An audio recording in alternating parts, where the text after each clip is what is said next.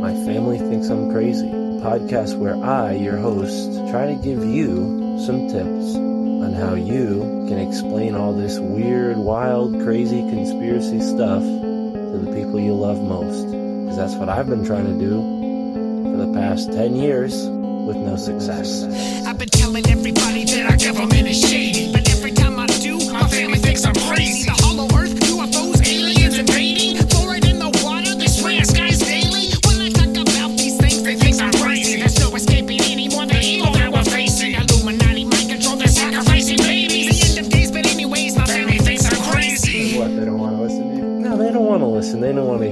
just like, oh, here we go, Mark. Off again with your. Mark being Mark again. Yeah, yeah. So, you know, that's the thing about podcasts is when you're on the air, and it's like therapy, you know. If I can't talk to my family about this stuff, I'll talk to you, Matt, and all our listeners. You'll just tell your whole podcast. Yeah. So who are we talking about today, Matt?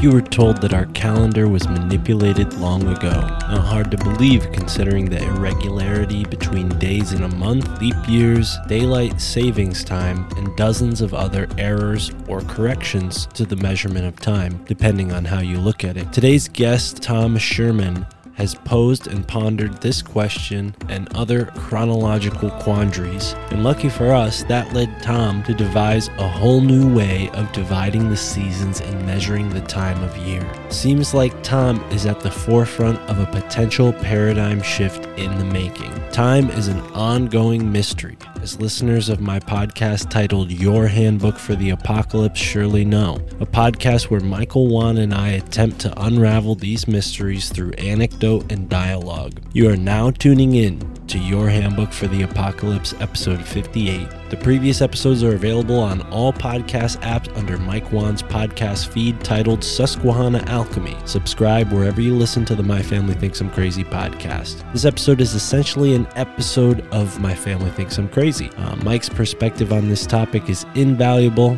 so I'm sure you'll love it. Thank you for tuning in and enjoy this episode of Your Handbook for the Apocalypse.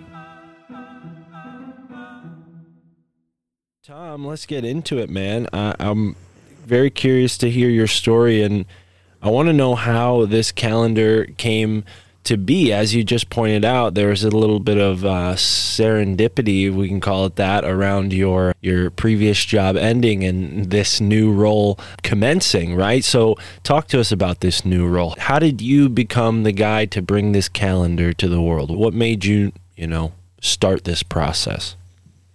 Yeah, that's a that's a great question. I've thought about it a lot myself trying to figure it out. You know, to one degree time's always kind of interested me as far as like just a subject in general. I remember back in you know, grade school type deal. I had a whiteboard. I got a whiteboard for the first time. I thought it was the coolest thing ever. And I wanted to make a schedule on it to, you know, clean my room and do this and that and like make sure I just had everything done so that I wouldn't get yelled at all the time.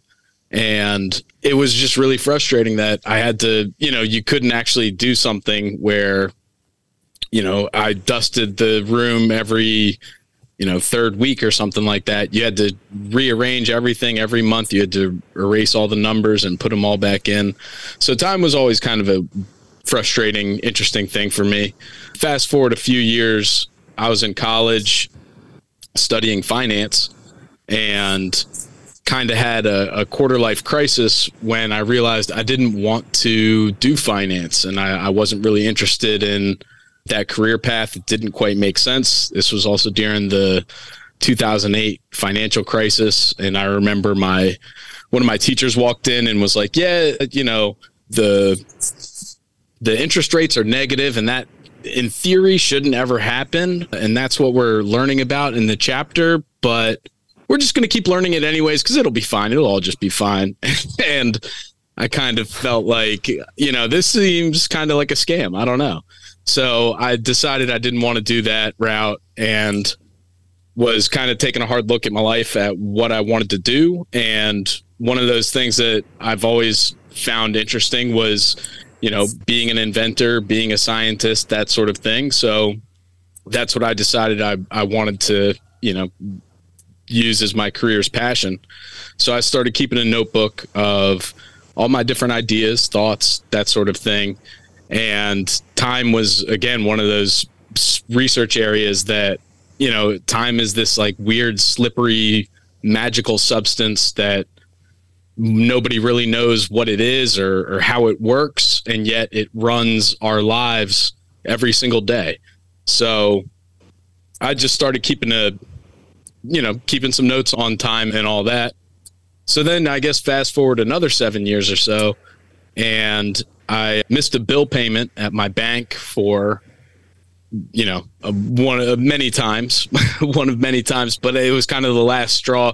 We had a dispute whether or not Saturday was a work day, which they said it was because the bank was open until noon that day. And I countered, that's kind of crazy. Saturday's not a work day.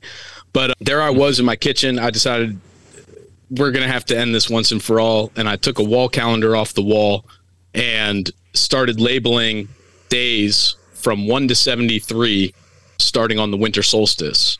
And the reason I was doing that is because in the research that I'd done in the past, one of the base truths that I'd come to was that if there's 365 days in a year, 365 only has two base factors, 5 and 73. So you can't divide a year by any other numbers and come up with even units. So I decided going so I started on the winter solstice, labeled out 1 to 73. That first period ended on March 3rd.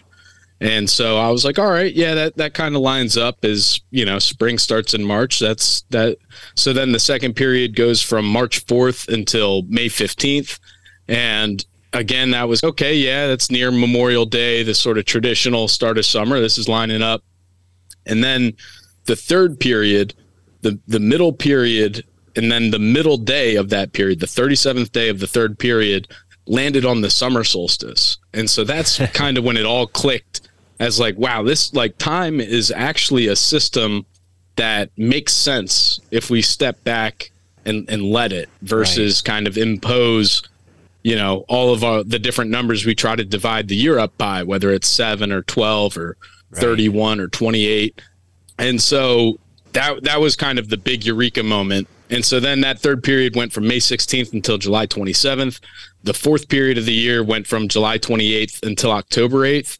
And that also made a lot of sense to me just because where I'm at in the mid Atlantic, it's where, you know, the farmers, they call it second spring. You know, we're getting hurricanes instead of nor'easters. Uh, migrations are starting to reverse. The late season crops are coming in, the sweet corn and watermelon. So it, it all seemed like it made sense. And then the final period went from October 9th until December 20th. And so then that, after that moment, that's kind of when I went really full bore into researching the five seasons, how to make a calendar, how to reconstruct a calendar, you know, using best practices. You know, I looked into all the other different variations and uh, proposals that have been put out there by different people over the years. And so that's kind of what really kicked it all off. And so then that was in 2017. And yeah, it's just kind of been an interesting path since then. I, I went through the patent process. Um, and then we were gearing up to, we put out a product, we were gearing up to go to a bunch of trade shows, and then COVID hit. And so I kind of pivoted into web development uh, because of one of the biggest feedback people always have is, you know, this wall calendar is great, but I, I need something for my phone. And so I went down that path and then I kind of got sidetracked. I got a job. I, you know, hadn't wasn't really putting a lot of energy into it. And then earlier this year, I got fired from that job. And on that day, a video that we were putting out on TikTok went viral, and the new calendar started making all sorts of crazy sales. And I I had to put my you know put all my time and energy into that from there. So That's awesome. yeah, I don't know. And then that led us to here. I don't. It's crazy. I I don't know. All in good time. Yeah, that's awesome, man. I really like the eureka moment that you had where things just started lining up. Maybe I missed this part, but how did you land on that number 36? I, I feel like your explanation for five seasons, when I read that in the little guide that came with the calendar, it made a ton of sense and it's it really clicked. It felt holistic compared to let's say the Gregorian calendar or any other calendar, which is like imposing this other, you know, matrix onto the calendar. And uh, at this point in history, it's like nearly indecipherable. But, but yeah, how did you stumble upon 36 as the, the days of the month? Yeah, so that's the issue, right? With a five and 73, having five 73 day periods, those are both prime numbers, so they're kind of hard to work with. And so it's easy to discount and throw that conclusion away. But what I decided for the the 36 day months was basically that because I mean, first off, if you just take one out of 73 and you get 72, divide that by two, that's easy enough to come up with two 36 day months. The other reason that I really enjoy a 36 day month is 36 is a highly divisible number. So it divides well by 2, 3, 4, 6, 12, 18. So so you can partition it out in into a lot of even units and uh, a lot of even time frames versus like a 30 day month, you know, it only has so many it, it has less opportunities to divide things in an even manner. So that's why I, the 36 day month made a lot of sense to me. It definitely feels like, and I know you- you're not approaching this from this angle necessarily, but it, it feels like a sacred number. It feels like a, a number, as you said, it's it's divisible by many different values. It, it just it seems like it it appears many times, at least in my research. But again, I, I'm looking into some strange cult numer- numerology type stuff. Recently, where it came up was w- with the measurement of the nine square in New Haven. New Haven, Connecticut's America's first planned city. And the surveyor, John Brockett, he surveyed nine squares, 16 acres each. And when I measured the diameter of the square, it ended up being 3,600 something yards. So it was just kind of interesting to see that 36 popping up.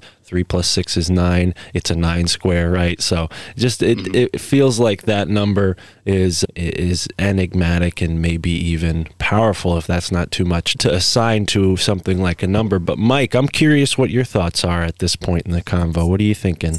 Well, well, first off, when you were explaining my involvement to Tom, what you did mention is like my background with calendars and, and rethinking time. So, so definitely, I have a great deal of appreciation for where Tom's coming from with looking at calendars, and it seems like listening to him describe his his motivation there is a there's some differences but then there's some complementary like perspectives. So i'm very curious to hear some of his thoughts. But the first question i have for him is and maybe this was i don't have a copy of the calendar. I read about it online.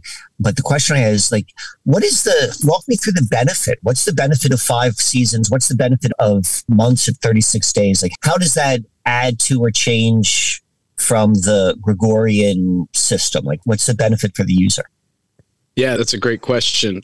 So, to one degree, I feel like the Gregor- the Gregorian calendar is like death by a thousand cuts, and it's it's got a lot of small issues that continually compound and create much larger issues. Um, so, for example, one is uh, there's not 52 weeks in a year. There's actually 52 weeks in one day in a year. So what then what ends up happening is today next year is tomorrow, right? If we're looking at the 29th of November, it's not going to be a Wednesday anymore. It's going to be a Thursday. Or if it's a leap year, it's going to be a Friday. And so it creates this sort of like continuous, continuous, like minute changes that don't really allow you, the user, to coherently look back throughout the years with precision and accuracy. So it's like if in a couple years we all meet up and we're like, "Oh, remember that podcast we did? When was that?" You know, it was around this time, but you know, well, oh, was it but it wasn't really today cuz it was on a Wednesday and you know, it's so that's kind of one of the issues that the Gregorian calendar has.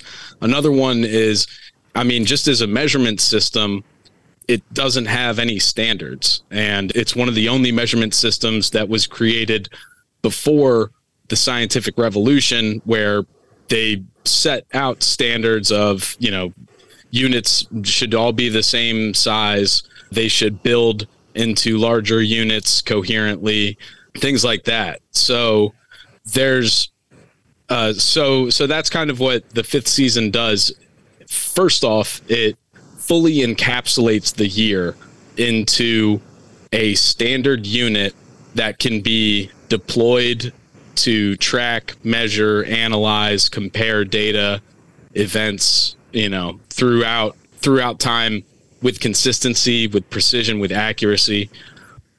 And so then what ends up happening is when you put that into the calendar form, now this calendar it will work forever. It you know, you don't need to throw it out at the end of the year and buy a new one. It, you just need to turn back to the first page. It's an anchored system. Um, and then the final thing, real quick, I'd say is the Gregorian calendar in measurement theory. There's a something called a fixed measure and a floating measure. And a fixed measure is like if you had a ruler that was etched into a boulder out in Nebraska. And so if you ever wanted to measure something, you had to bring that out to Nebraska and put it up against the boulder.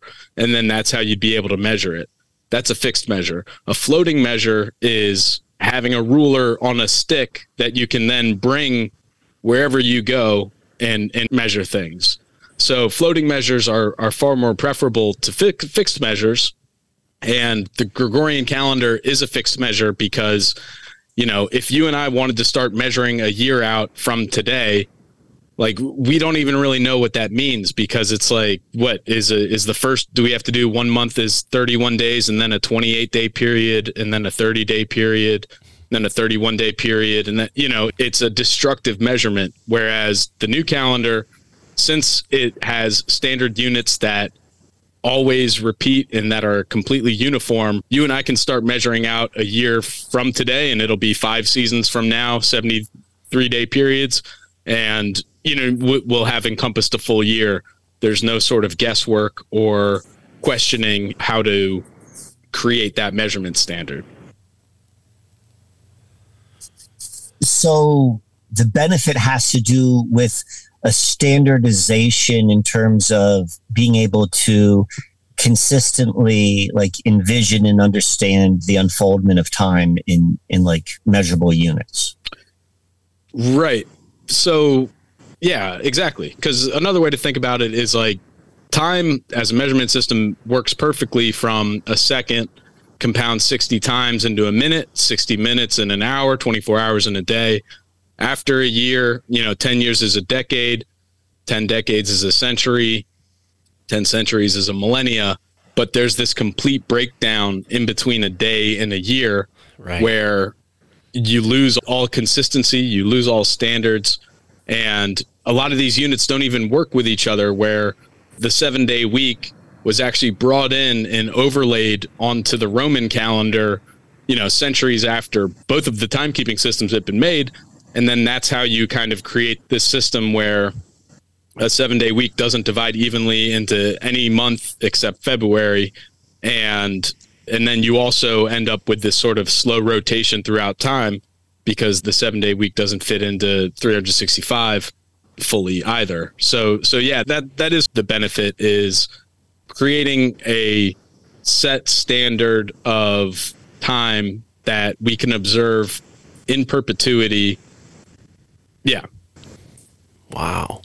See, now, and this might seem like maybe a kind of a very simple, straightforward change, but I wonder, and, and maybe this isn't something you've explored yet, because this is maybe a more historical aspect of, of this whole side of things. But what do you think the the motivation was to create a calendar the way we have it today? Is it just an error of time where, you know, they were doing the best they could with what they had available in the Middle Ages and trying to fix a problem maybe with limited resources or without like kind of looking very far into the future to see how this would compound into problems as you described or do you think there there was maybe a a purpose for you know kind of obscuring this this you know count of the days and this fluid, you know, understanding of time. Yeah. I mean, I, honestly, I think it's a little bit of both where, you know, I think originally the calendar was created as a tool to, you know, track and measure seasons so that, you know, you could hunt better, you could farm better, you could plan better. And then at some point, people also realized that there's a lot of power in that time and I so in all of the research that I've done, I can only really remember one like one major reform that occurred that was altruistic really. And so this was back in Roman times. They had come up with the calendar system, but it wasn't like released every year. What would happen is some high priests would release it at the beginning of every month. And what they ended up doing was corruption. and if they liked a ruler, they would extend the month by a few days. They wouldn't release a new calendar. They'd be like, oh, no, you just lost count. Like, we're still in this month. Don't worry about it. and then if it was a ruler that they didn't like, they would reduce the days of the month by a few days.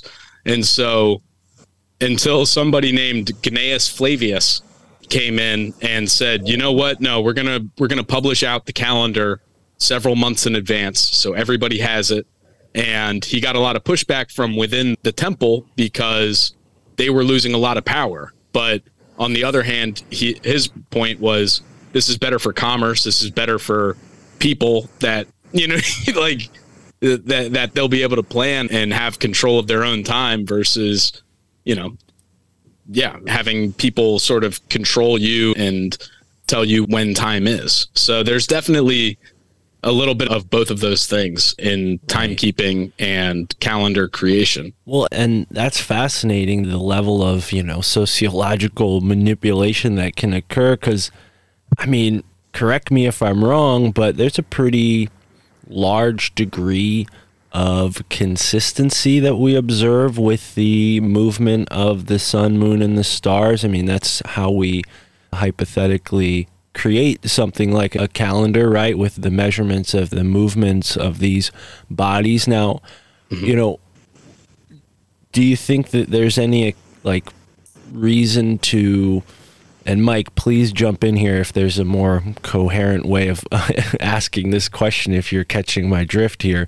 But, you know, there's fluctuations, we're told, in, in the way things work in the universe. I mean, is it possible that something like a, a cataclysm or um, you know a change in the earth's uh, you know alignment somehow that would throw a calendar off and cause you know these religious leaders to you know kind of keep the observations close to the chest like I mean, I don't know. Again, if I'm not really making sense here, it's because I'm kind of struggling to find the right terms. But yeah, there, like explain this to me because it feels like what you're proposing is a very f- consistent thing, right? We need a calendar that's consistent, but is the universe around us going to match that consistency? Right. Yeah, I mean that's the delicate balance between everything, right? Is sort of creating something that makes sense and is logical for us, but also mirrors the actual reality of things enough that it it does make sense. And so so like to to that point is kind of like leap day is where you know the reason that we add in the leap day is because the earth's orbital rotation isn't perfect. It's, you know, 365 days and a quarter day, So if we don't if we don't observe in an extra day every so often, all of a sudden the start of the year is going to be you know more towards the middle of the year. And people are going to say how does that make sense? Like how how is our start of the year when it used to be winter now in the summer? So but at the same time if we observed 365 and a quarter days precisely then that means one new year's would be at midnight and then next year the new year's would be at 6 a.m then the year after that it would be at noon and then it would be at 6 p.m and so that's just as illogical to start a new day you know at different hours throughout the years. So so that's kind of what we have to those are the types of philosophical questions we have to kind of wrangle with when thinking about what are we how do we want to structure time and how do we want to observe our universe? It's Right. you know it, that's that it's a natural tension that we can only comprehend so much. And since we understand a day a lot more than an hour you know we see the sunrise and we see the sunset it's a lot harder for us to gauge what an hour is. I th- you know that's kind of where the focus on days becomes versus the precision of counting the exact hours of a year. Hmm. But i don't know if, if am i kind of get touching on what what you were asking or not? I, Yeah, I'm curious to know what Mike's thinking at this moment. But yeah, no, Tom, you did address kind of where I was aiming at because it doesn't seem like uh, calendars, as we know through history, have maintained uh, consistency, and maybe that's due to the environment and, and not just humans. But Mike, what do you think? So Tom really hit something of significance when he was talking about um, in the olden days of the manipulation of calendars for social control or social purposes or anything like that. And if we want to take it a step maybe even further, is the primary the primary way in which all groups of people the foundational cohesiveness, uh, and this is just like anthropology or at least anthropological theory, comes with a universal agreement of how time is measured.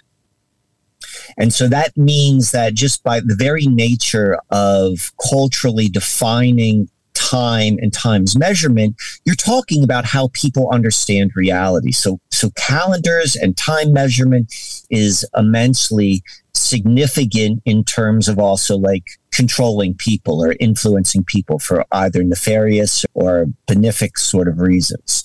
Um, so that needs to, to be put in play. And then also, like what, what you're bringing up, Mark, and on a more subtle level, is how then do we measure time, you know, or define the measurement of time in a way that is cohesive with what we actually see with our senses or experience with what can be measured by time, like, you know, sunset. Sunset, as Tom said, it's easy to see when the sun rises or there's a sunset. You can define, like, if that's how you're going to define the day, that's easy.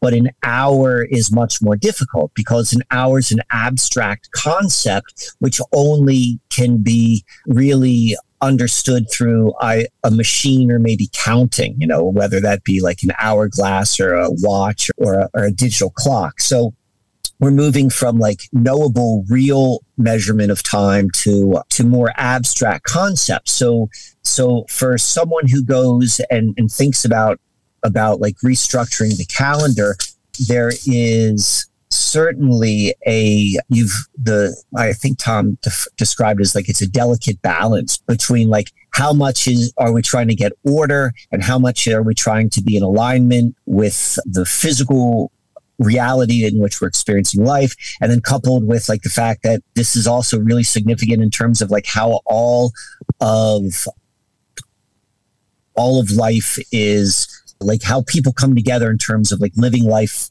cohesively. So the que- so I, I don't know if that answers your question to me, Mark, but I'm gonna f- I'm gonna frame a question from that perspective back to Tom, which is I'm curious what it was about that TikTok video that resonated with so many people that said, Hey, I want to go in and learn this system or see a new system? Like, what was it? Why were people motivated? What were they getting out of it? What was their payoff? Yeah, that's a great that is a great question.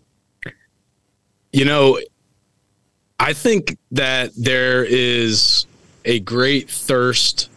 I think there's a great thirst from people just to understand where we are, what we're doing, you know, kind of these, you know, from a day-to-day perspective, it's easy to wake up, go to work, eat, sleep, get up again and you're kind of stuck in this rut that no one really steps back and analyzes the systems we're in and and then explains them to to people. And so I think that's kind of where a lot of the initial interest in time that that people have just kind of stumbling across the page.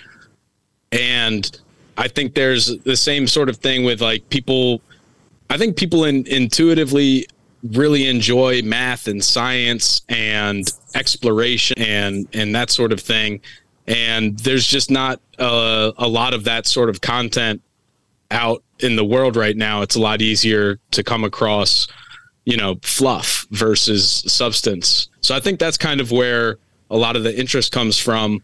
I know the first video that went viral was a it was basically a, the subject was along the lines of, you know, only a few inventions like change the world and it, it kind of listed a few and and then it said the new calendar is the next one. And so i think that that's also a big part of it where it's exciting to come across a groundbreaking concept and idea that is is being floated out there that could you know, revolutionize society. It could undermine the status quo. It could help explain, you know, what uh, it, it can help explain the the questions and the mysteries of what are we doing and why are we doing this.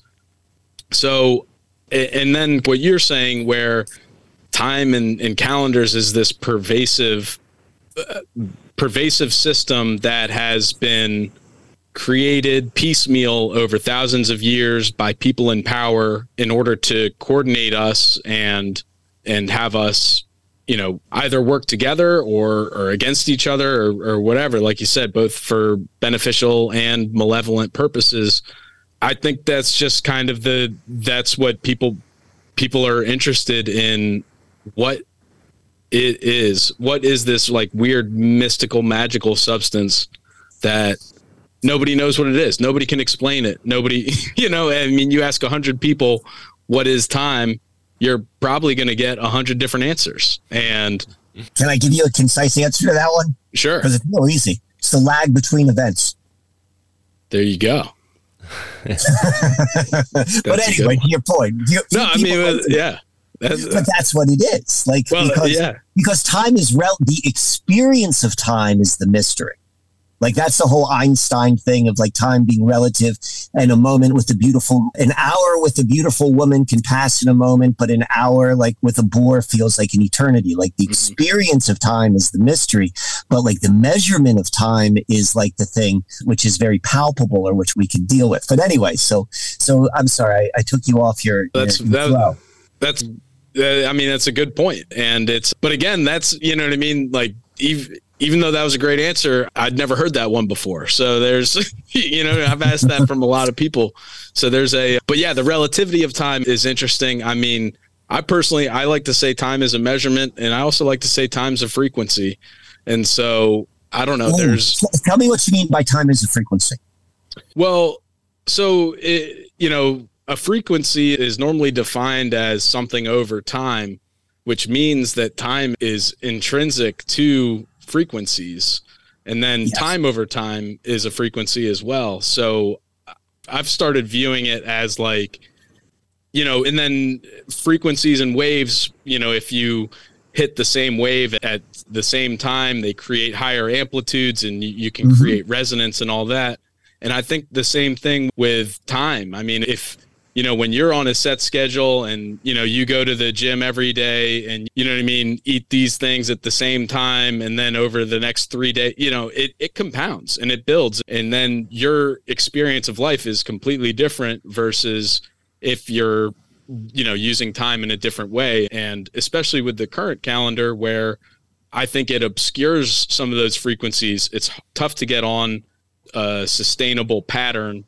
so that you can build up these magnitudes and, and create these higher resonance you know actions and times in your life and also built into you know the nomenclature of the current system is like neurolinguistic contra- contradiction like october like oct meaning eight for the 10th month like Right. all of these things that on the unconscious speaks to the person who's like practicing that naming mechanism for months which are contradictory and they're not thinking about that consciously but unconsciously there's a reminder like this ain't make no sense?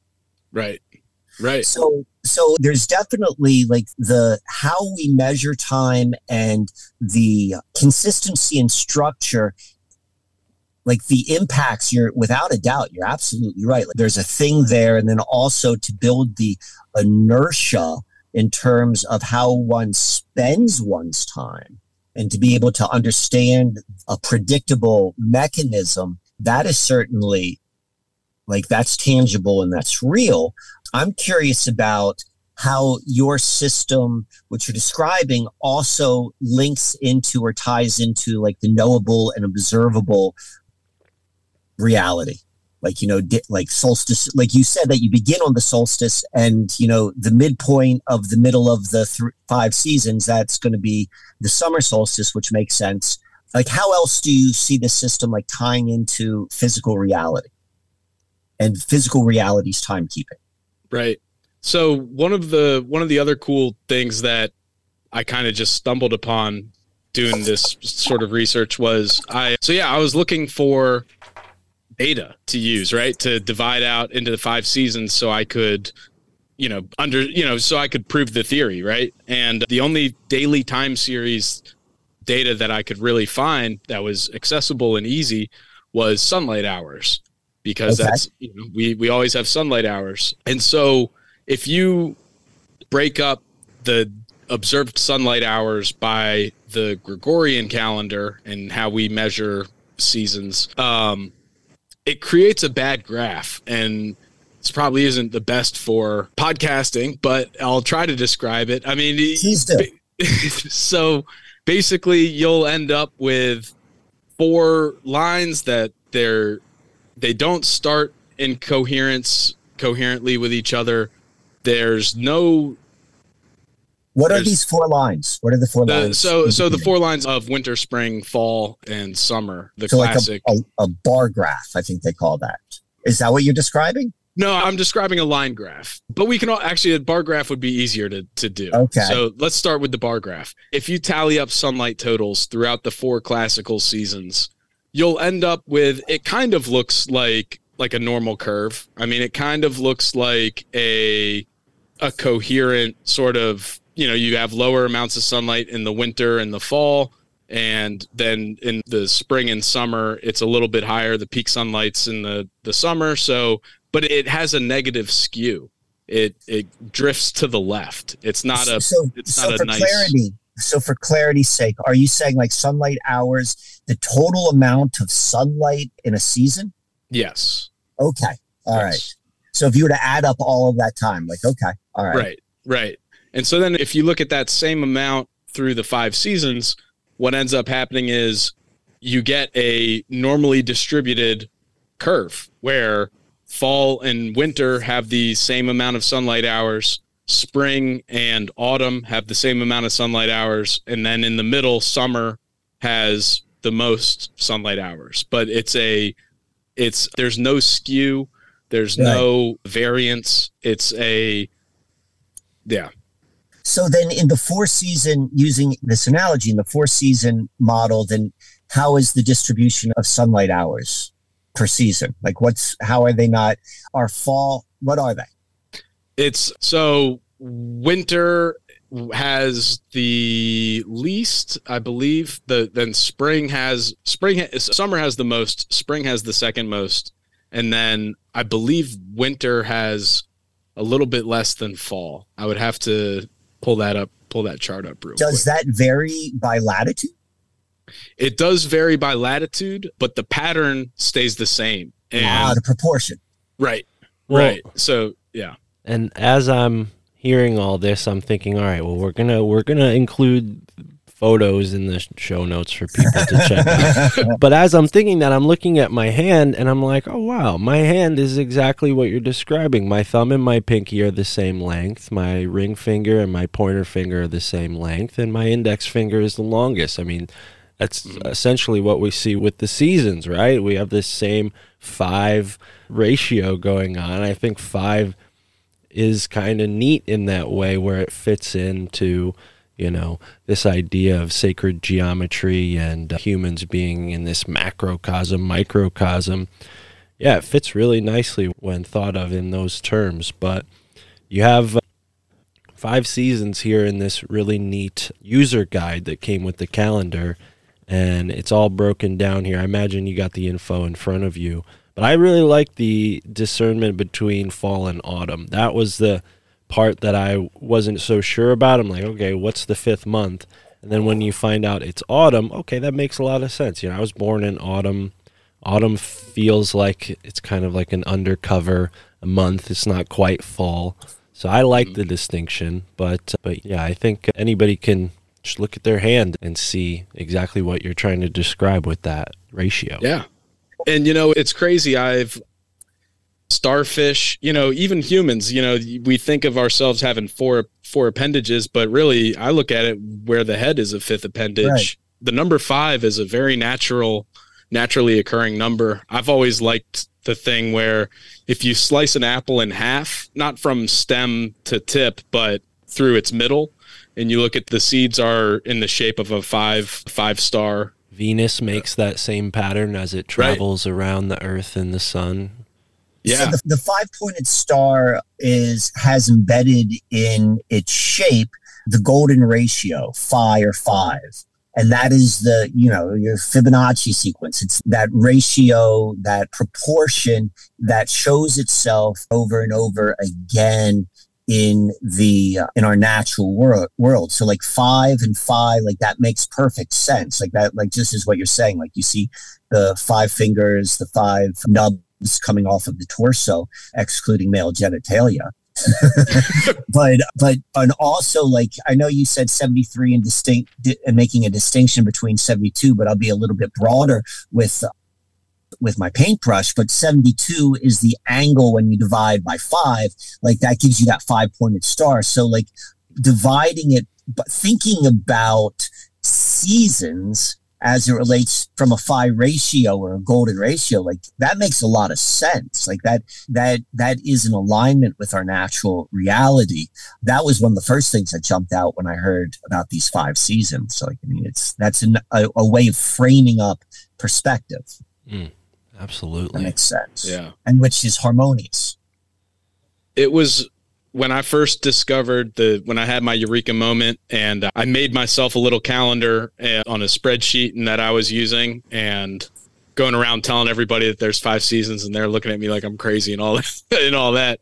I felt like I was living in my own little world because you know, it'd be like March 3rd and you know, it's not like spring, you know, we're not in the middle of spring, but you'll see the little nubs on all the tree branches. You know, it's just like the tiny little things of the slight shifts in in the, you know, the world that occur at these sort of moments, the that it, it was just amazing. I was just astounded. I was just walking around the world in awe, looking at it through new eyes for the first time. And it's, yeah, it's, and then to hear you sort of say, you know, these things of like having these seasons align in that manner that it just all clicks, it, it just keeps clicking all over again. And uh, it's, Well, it's you beautiful. you also just you indicated like the power of perceiving reality through uni- like a, an agreed upon lens of the unfoldment of time. You tweaked you know, through your own experimentation, you're like, oh, there's another way for me to begin to see time. And I felt like I was in my own little world. And so when you begin and like, you know, even drill down into that a little bit more so, you can come to the conclusion when we change the way collectively or individually that we define the unfoldment of time, like everything can change. Like, like your understanding of reality will change, particularly if you go, if you build upon that. Like that's how it's seemingly insignificant, like the way people will go and define time, but it is huge. Its impact on consciousness and reality will ultimately come out of our, our consciousness. So, so that, that's one of the reasons I wanted to participate in this conversation today is because it is so profound when we're dealing with rethinking how we understand how we understand the measurement of time. Mm.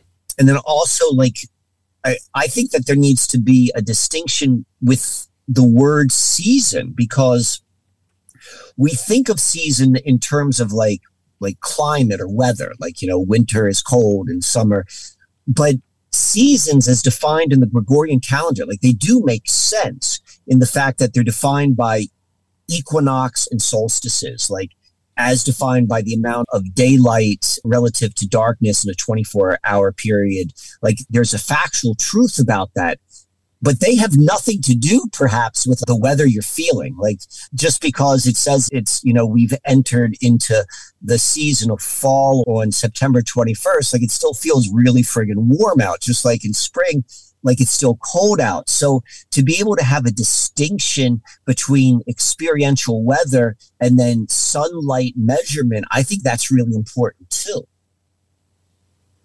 Yeah, definitely. And and that's that sort of thing where the plants and the animals, you know, they're not they don't know what the Gregorian calendar is. They don't use it, but what they do use is the sunlight. You know what I mean? The, that's sort of their dictating force of oh, it's time I need to start migrating. I need to start, you know, preparing to hibernate. I need to start, you know, sprouting leaves. They without a doubt you know, yeah. I think I think about this a lot. That like us is just a like the biological machine of the human body and how it all works, and taking in light, though consciously you might not recognize when from a sunrise to sunrise event that suddenly there's more light than darkness. Like when you cross over the threshold of an equinox, or when the days go from growing in, to- in lightness to like receding in lightness. Like those have real effects on the human like physicality. Just as you're saying like it ha- it's easier to understand it in terms of like the animals.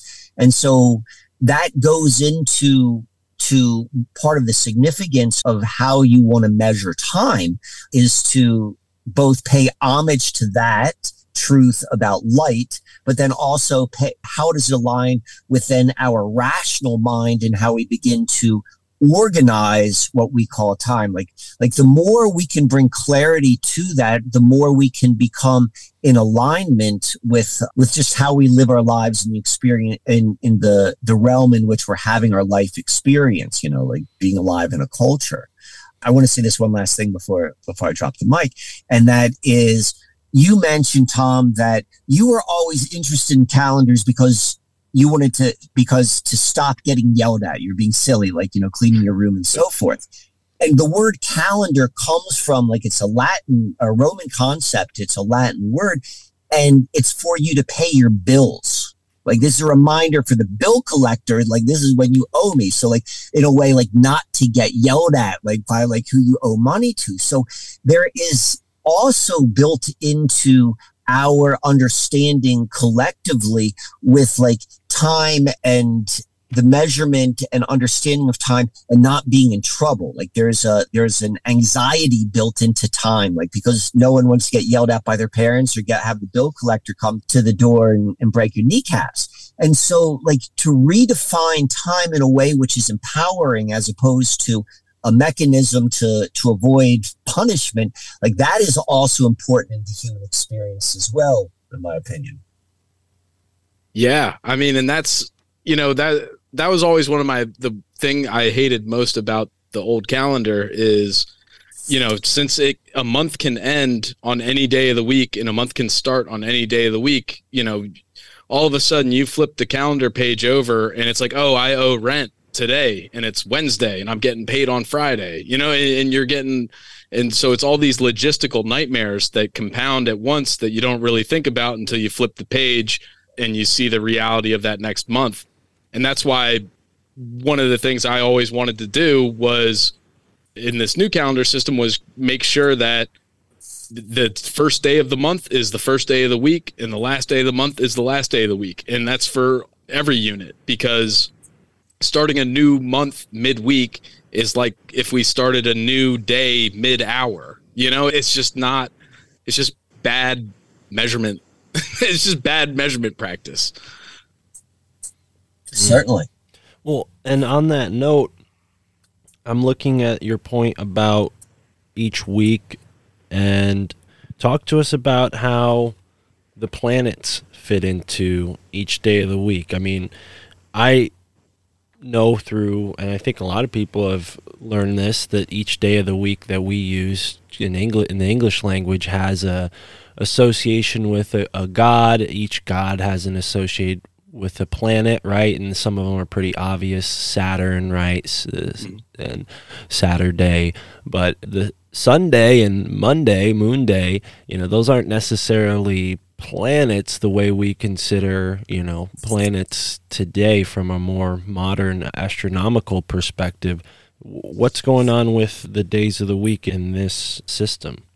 Yeah, so so currently the days of the week are named after what we thought the alignment of the planets was when we were under the impression we were living in a geocentric universe. So that's why we thought the first planet was the sun, then the next planet was the moon, and then Tuesday is Mars, I believe. Mhm. And it, like you say, it goes on through all the other planets. So that's what we thought the seven classical planets were. And basically, when I learned that during my research, it kind of made sense to, uh, f- in the new calendar with the 36 day month, I divided it into four nine day weeks because most people estimate a month to be four weeks. So it, it made sense to divide a, the, the 36 days into four groups.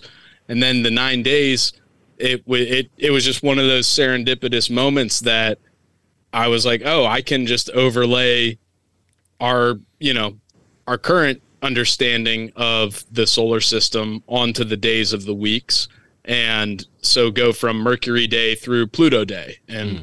I understand that Pluto's not a planet anymore, but you know, I'm I was born last century, so I'm gonna say that Pluto's a planet still. Right. That's a Agreed. but yeah, right. But yeah, that's basically where it came from. Was the yeah a- after I learned that the the current days of the week are named after what we thought the planets were, and you know, just kind of giving it a little update. Okay. Now there are ways to measure, you know, uh, where the planets are in relation to the Earth. Do, do you take that into account with the naming of the days, or is that would that not fit into that kind of shorter range of time?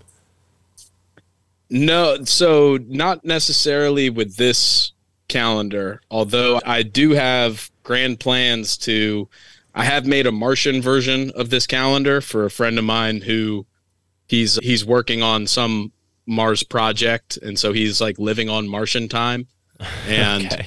the scientists have already messed up the Mars calendar way worse than they've messed up ours. So I, I told him I'd make him a version. I'd definitely like to make a, you know, a copy for every planet and kind of then maybe figure out a, you know, whenever all the planets align to have that start as a, you know, set another standard of the intergalactic solar system standard. Right. But yeah, that's on the five year plan. You know? Well, and you mentioned the how you know in the past people had a geocentric model of their universe, and I had a guest on the show not too long ago named Simon Shack, who's written a really fantastic book about um, Tycho Brahe and his observations of our place in the universe. And Tycho Brahe, a lot of people don't know, came up with a heliogeocentric model of the Earth where the sun, the earth, and the moon are working in this sort of pump like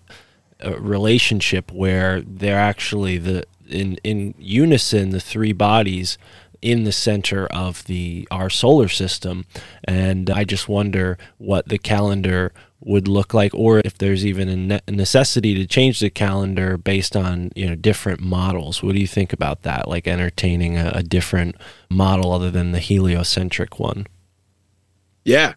I mean, that's super cool. I definitely am going to need to research this guy a little bit more. I mean, here's my take is, you know, to some degree, I don't really know anything, right? And all all I know is what people have told me before and that it could, you know, it that could definitely be wrong information. So I you know, as as much as I'm a proponent of heliocentrism, doesn't mean that there couldn't be some of these other models that that might work. But really, from my perspective as well, is I'm hyper focused on time, and so what I do know and what I can agree on with everybody, depending on any of these models, is there's 365 days in a year and 366 on a leap year, and so un, until that sort of fact changes, I don't really think that you know i i if we're living in a geocentric model right now, and and I'm way off base, but there's still 365 days in a year. This is still a better way to to divide that time up. So so yeah, I I don't really know. You know, I, I can't tell you what what each system may or may not look like, but at the same time, if the reality of us on Earth, no matter what the system is, there's 365 days in a year as we're either as we're going around it or as the sun's going around us, or there, like you say, this sort of pump action cyclical thing, then you know that yeah. I don't know. I get I don't you. know. No, I get you, and yeah, it, you definitely answered my question on on that note. And maybe this is equally fringe and out there. And Mike, I do want to get your thoughts after this question. But have you looked into, let's say, like older systems of keeping time? I've had a guest on the podcast not too long ago named Lauren Jeffries, who's done a lot of work deciphering the Mayan calendar and looking into that whole enigma. Have you gone and- tried to, you know, look into the ancient calendars and see if they have any information that connects with what you've created? Yeah, I I've definitely done some research into those sort of ancient technology, ancient calendars. The Mayan calendar, I mean, that's just so beautiful because it is precise beyond imagination and I mean, they're talking about the position of our solar system in the galaxy. I mean, they're they were really good time. And so and then the ancient Chinese calendar, that was a that was a lunisolar system. So they combined the moon movements with the sun's movements to make a two year rotating calendar type situation, I think. And so, yeah, I've definitely looked into to those things. And I mean, again, like, yeah, my hat's off because they, uh, a lot of them are spot on and precise beyond belief. It was just one of those things where, as uh, as these systems, in order to capture that precision and the intricacy, it kind of goes back to what we were talking about earlier, where it's like, it how practical is it to have a multi-year calendar that you know do we want a multi-year calendar or do we want a single year calendar? Do we want a you know something that's capturing this precision and accuracy that makes it a little less practical for us on a day-to-day basis? And so that's kind of the question. And so the tact i decided to take was since this is a a crazy topic that people are already you know it's already an uphill battle. It's a tough sell trying to tell people there's five seasons in a year I've always erred to the side of I want to keep things as as familiar and comfortable with people as possible Mm. so that they intuitively get it. And it's kind of like what you were saying earlier with autumn is like that kind of you know, I was like what am I going to name this season? And so, you know, it, it- making up a random word versus taking something that we already know and teasing it out into a difference between autumn and fall. I I think that's I think that's the way to go. And Right. so same sort of deal with like the Mayan calendar is top notch, but it's just a little too I think it would be a little bit tougher to sell as a system hmm. than and to get people to think about switching over it or using it in their daily lives than than going about it with just a, a strictly solar calendar that's focusing on the 365 days you know in the year alone No, great point. I think you're taking a great approach and making it uh, available, especially in our, our modern age where efficiency sells. And what you're proposing is something that is definitely more efficient. And I think, you know, if it gets into the whole world of corporate, you know, synergy and all that, I'm sure people would love it for that in that respect. But but it, it definitely, you know, this is a, a topic Mike and I discuss a lot on this show is, you know, perception of time, how the our experience of time fluctuates and how we have these sort of base markers or this baseline reality that we can kind of trust as an objective thing as opposed to a lot of what you can call subjective, you know, that we have mm-hmm. around us is majority subjective. And it seems like the calendar has been altered by subjectivity as well, which is great that a bright mind like you is on the trail trying to remediate that. Mike, what are you, what are you thinking at this point?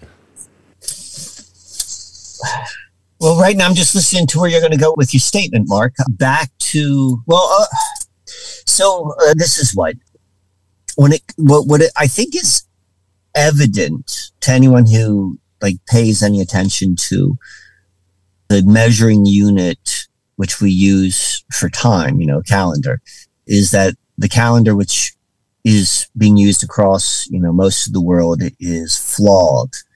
And then from there then the question is like well well what would like a less flawed calendar system look like? Now to me the a question which needs to be asked with that is like well what are you trying to accomplish with the system with a new calendar system?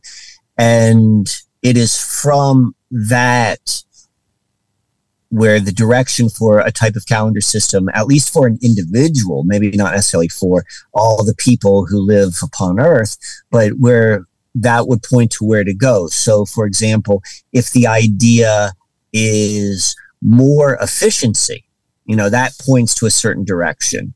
If the idea is greater integration with reality, like that's another direction.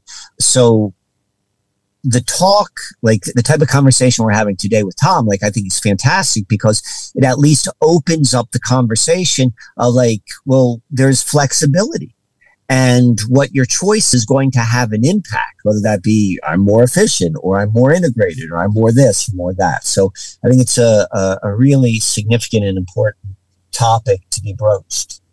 Mm, mm. Yeah, no, I love it, and I'm real grateful to have my own copy of the calendar. One of my favorite parts of the guide is right on the first page, Tom, where you say, This is your calendar, and this is your calendar on drugs. And uh, it definitely feels like the complicated, you know, nonsensical division of the months is, you know, some sort of deliriation of what should be. And yeah, if this could help people get back on track, I'm all for it.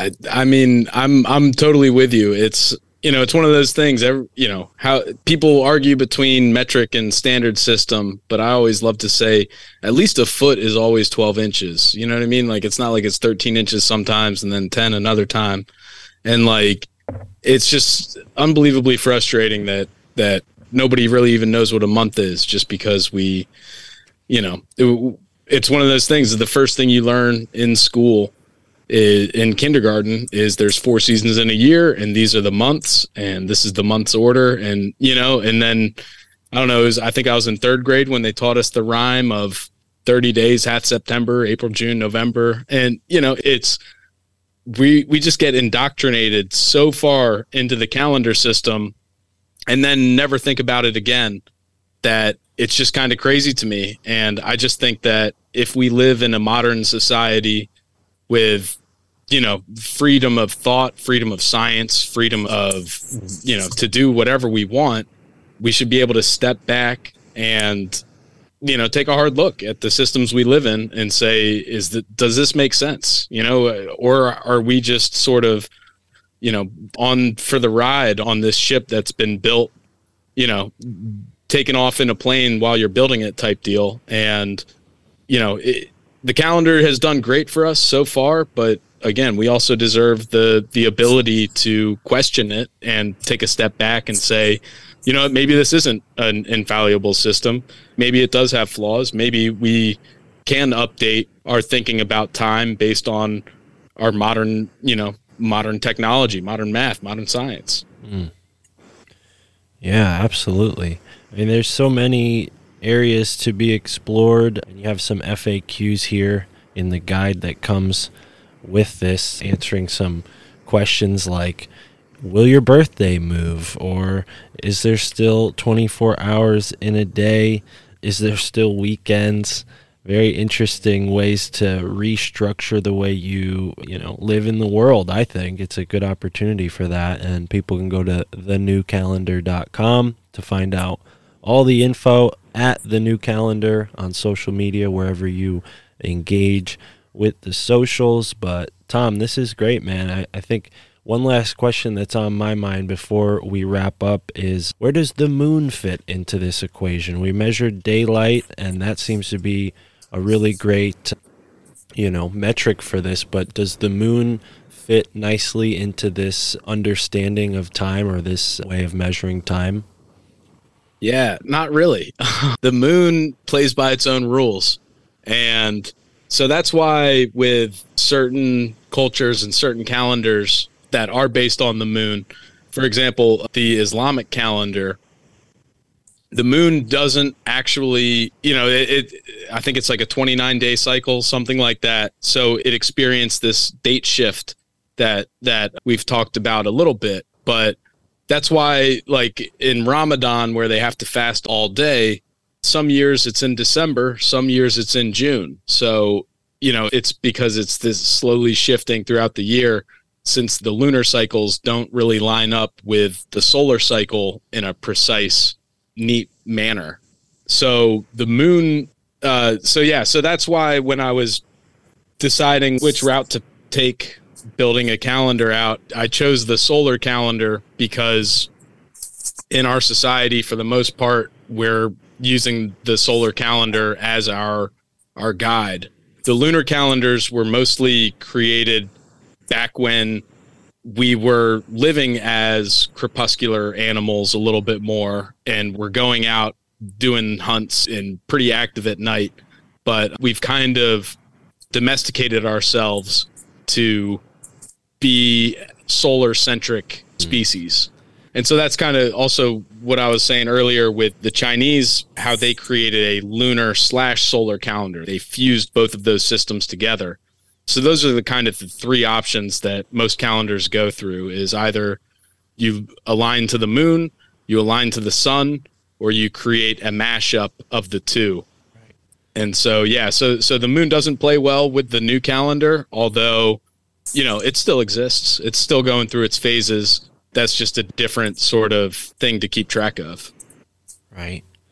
Well, right on, Tom. This is awesome, man. I really appreciate you joining us to discuss this, Mike, as well. I appreciate your perspective immensely and uh, couldn't have done the episode without you. I really wanted you here for this because I do feel like you and Tom have a lot in common as far as what you're contemplating and a lot of the, the, the things that you're, you've shown me as far as you know how we can view reality i think tom is doing these things in the in the same vein. So to the audience listening go and get yourself a new calendar one that you can reuse right? Because that's another neat thing about this new calendar is aside from the leap year you can reuse it right? I could just keep using it 2024 2025 i mean it's up on my wall right now and it says in i might need to change it but it says we're in late fall right now this is late fall Yep. so Yep. Yeah, we're in late fall, and yeah, you can use that at the end of late fall. You just turn it back to the start of winter, and then you can go all the way back through the year again.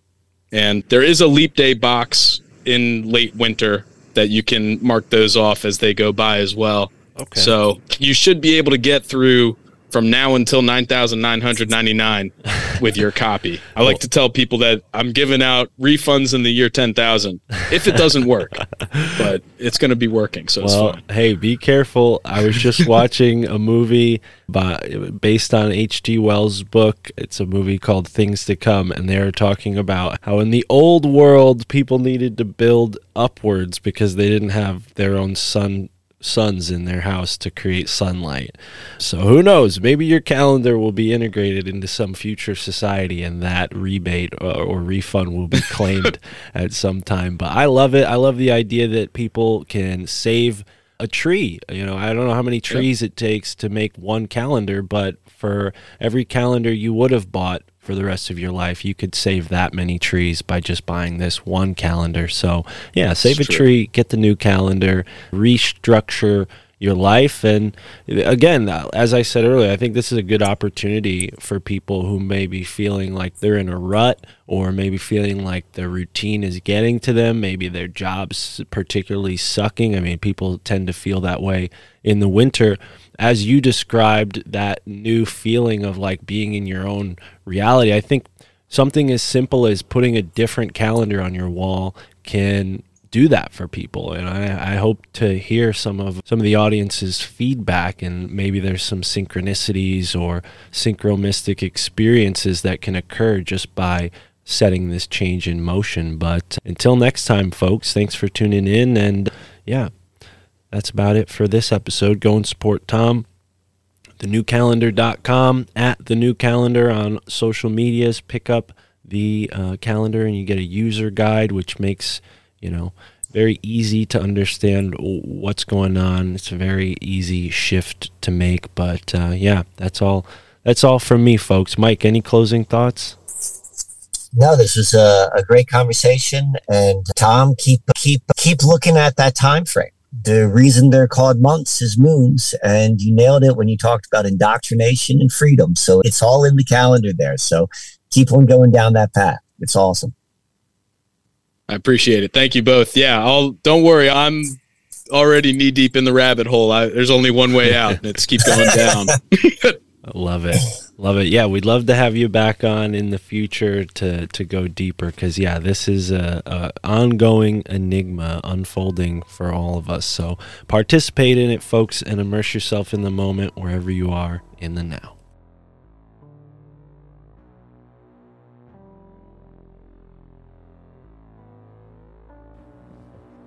All right, and that was our episode of Your Handbook for the Apocalypse here, presented to you on the My Family Thinks I'm Crazy podcast feed. Really, it was a little blend of both. Uh, no bonus content for this episode because it was Your Handbook for the Apocalypse. So enjoy and go and subscribe to that podcast feed wherever you listen to this podcast. Go and listen to the back catalog. Uh, from time to time, Mike will be on the podcast from his cell phone, so the quality uh, differs depending on which episode you listen to. But the recent episodes, Mike mainly has been on Zoom, so it makes for better quality, but still, um, it's a little bit different in that sense. It's a little bit more lo fi than the My Family Thinks I'm Crazy podcast is. So I hope you enjoyed this episode and look forward to a new episode of the My Family Thinks I'm Crazy podcast coming out on Wednesday, plus another episode of the My Family Thinks I'm Crazy podcast on Friday. Of course, you can sign up on Patreon now to hear them both. Uh, you could also go to Rokfin, where we have the video versions of these episodes, as well as Substack. So go and check those out. The easiest way to find all that is myfamilythinksimcrazy.com. Of course, if you love the show, leave us a five star rating and review, send us a one time donation, and you get a shout out. I'm going to be doing that in the episode that's coming out Wednesday.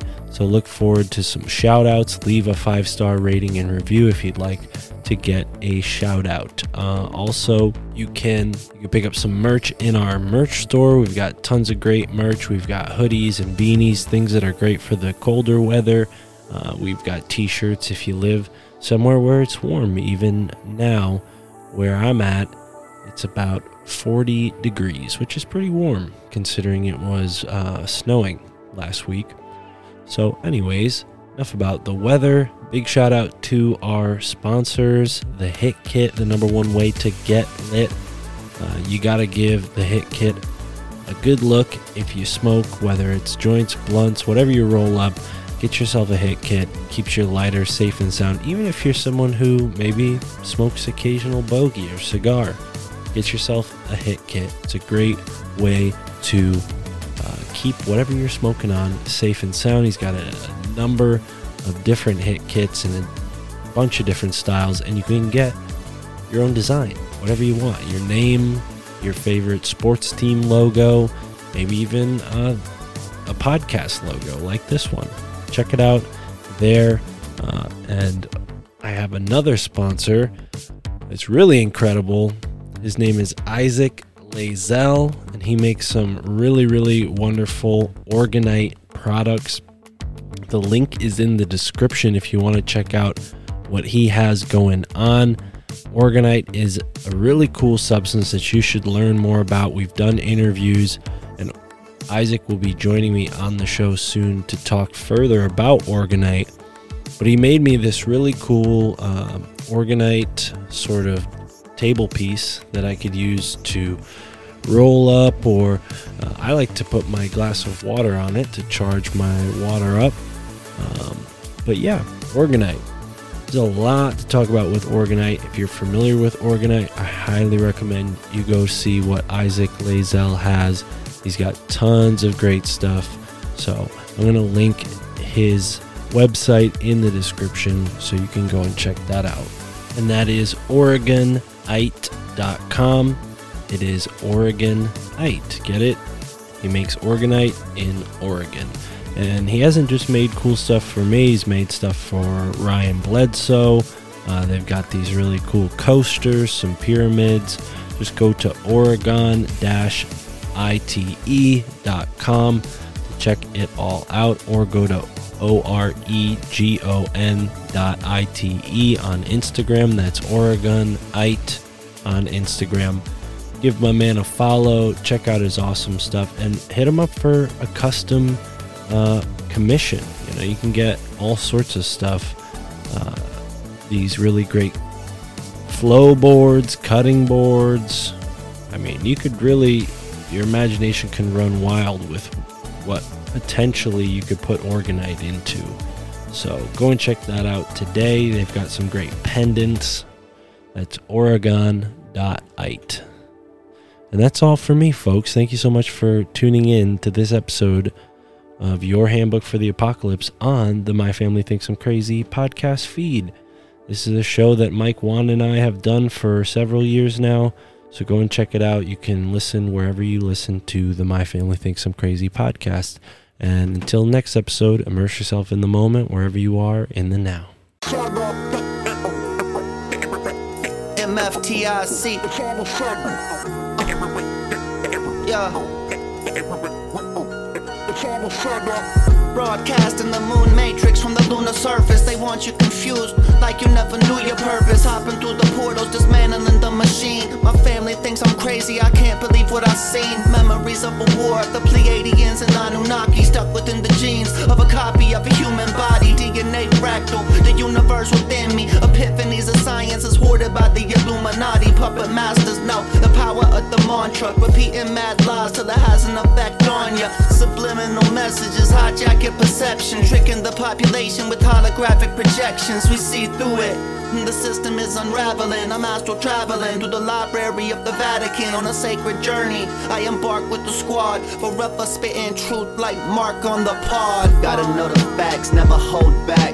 Cause I ain't getting caught up in the soul trap.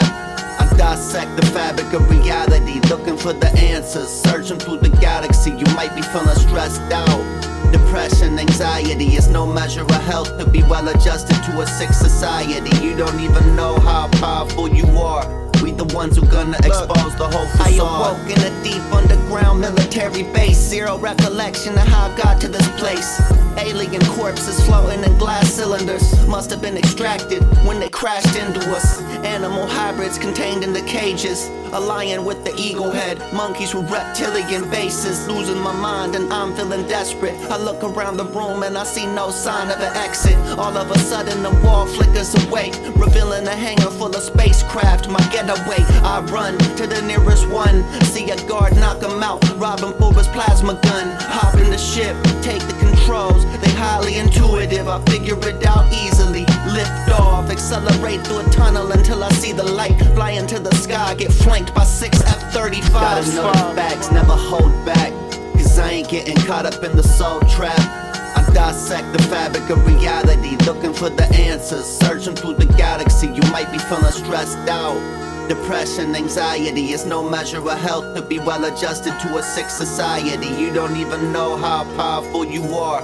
We the ones who gonna expose the whole facade.